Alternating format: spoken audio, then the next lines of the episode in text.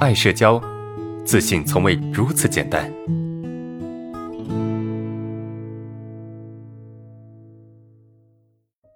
来看第五个问题，老师，我的头脑总是控制不住的胡思乱想，失去了觉知能力。每当进入办公室，头脑就不是我的，产生一系列的情绪加上症状，再加上症状的影响，精力消耗的很很快消耗光。我觉得我是头脑的傀儡一样，专注力也非常的低，抑郁开始加重，应该怎么办才好？当你就到一个环境里面的时候，你的头脑。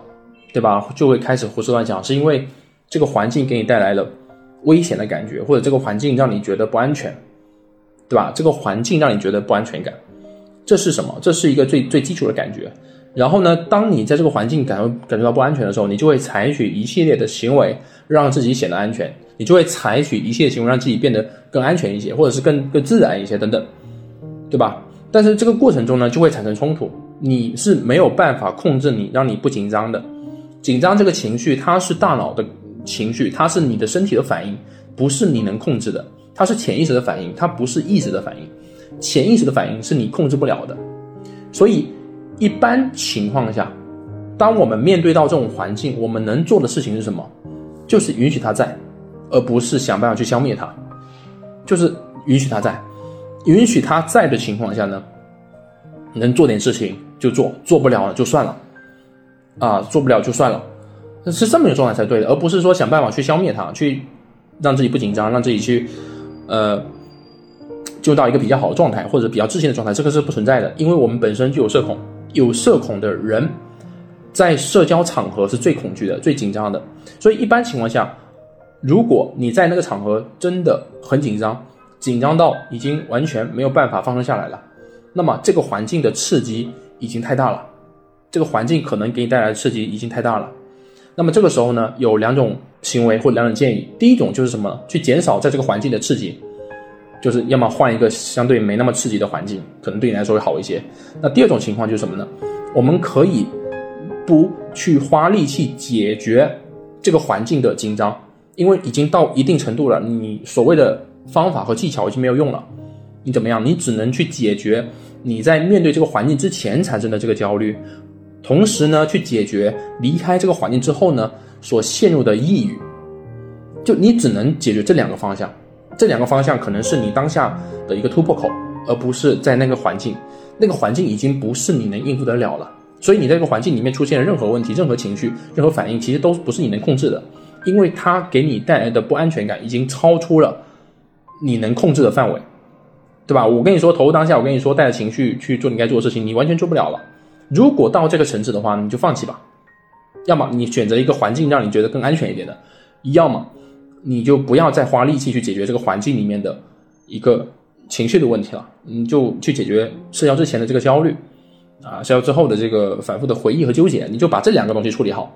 那么时间一长，你会发现在这个环境，其实你会你的紧张感会降低。我不知道同学们能够能不能够理解啊？可能可能有学过课程的同学。能理解，没学过的同学应该是不理解，应该是不好理解。我们解决社恐啊，我们解决社恐、解决情绪、解决症状的问题，其实不一定非得在社交场合去解决啊，有可能在非社交场合也能够解决这个社交场合的紧张。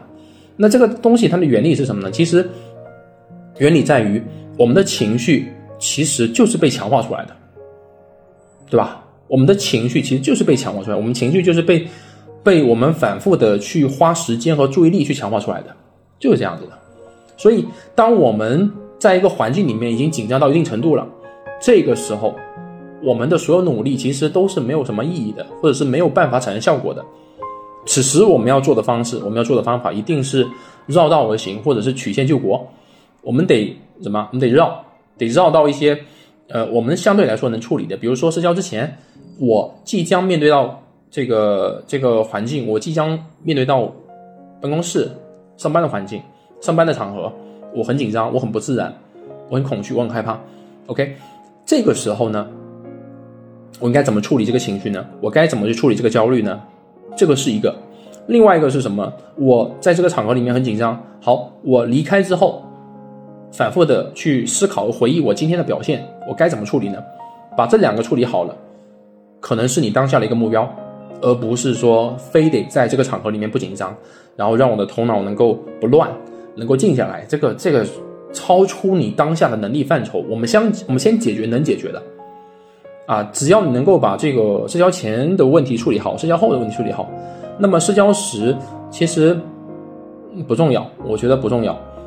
一段时间之后，你会发现其实社交时的紧张感已经降低了很多。就这个环境，你已经能够适应了，已经能够相对适应了，好吧？这是一种方法。很多时候，我们采取的方法不是我们所认为的，不是我们所认为或者是我们所理解的，对吧？用一些你看起来好像没有用的方法，反而是最有效果的，懂吗？当然，这个问题它的我们要理解它的本质啊。如果说你能够理解它问题的本质的话，你就能够理解这样的方法是 OK 的，是有用的。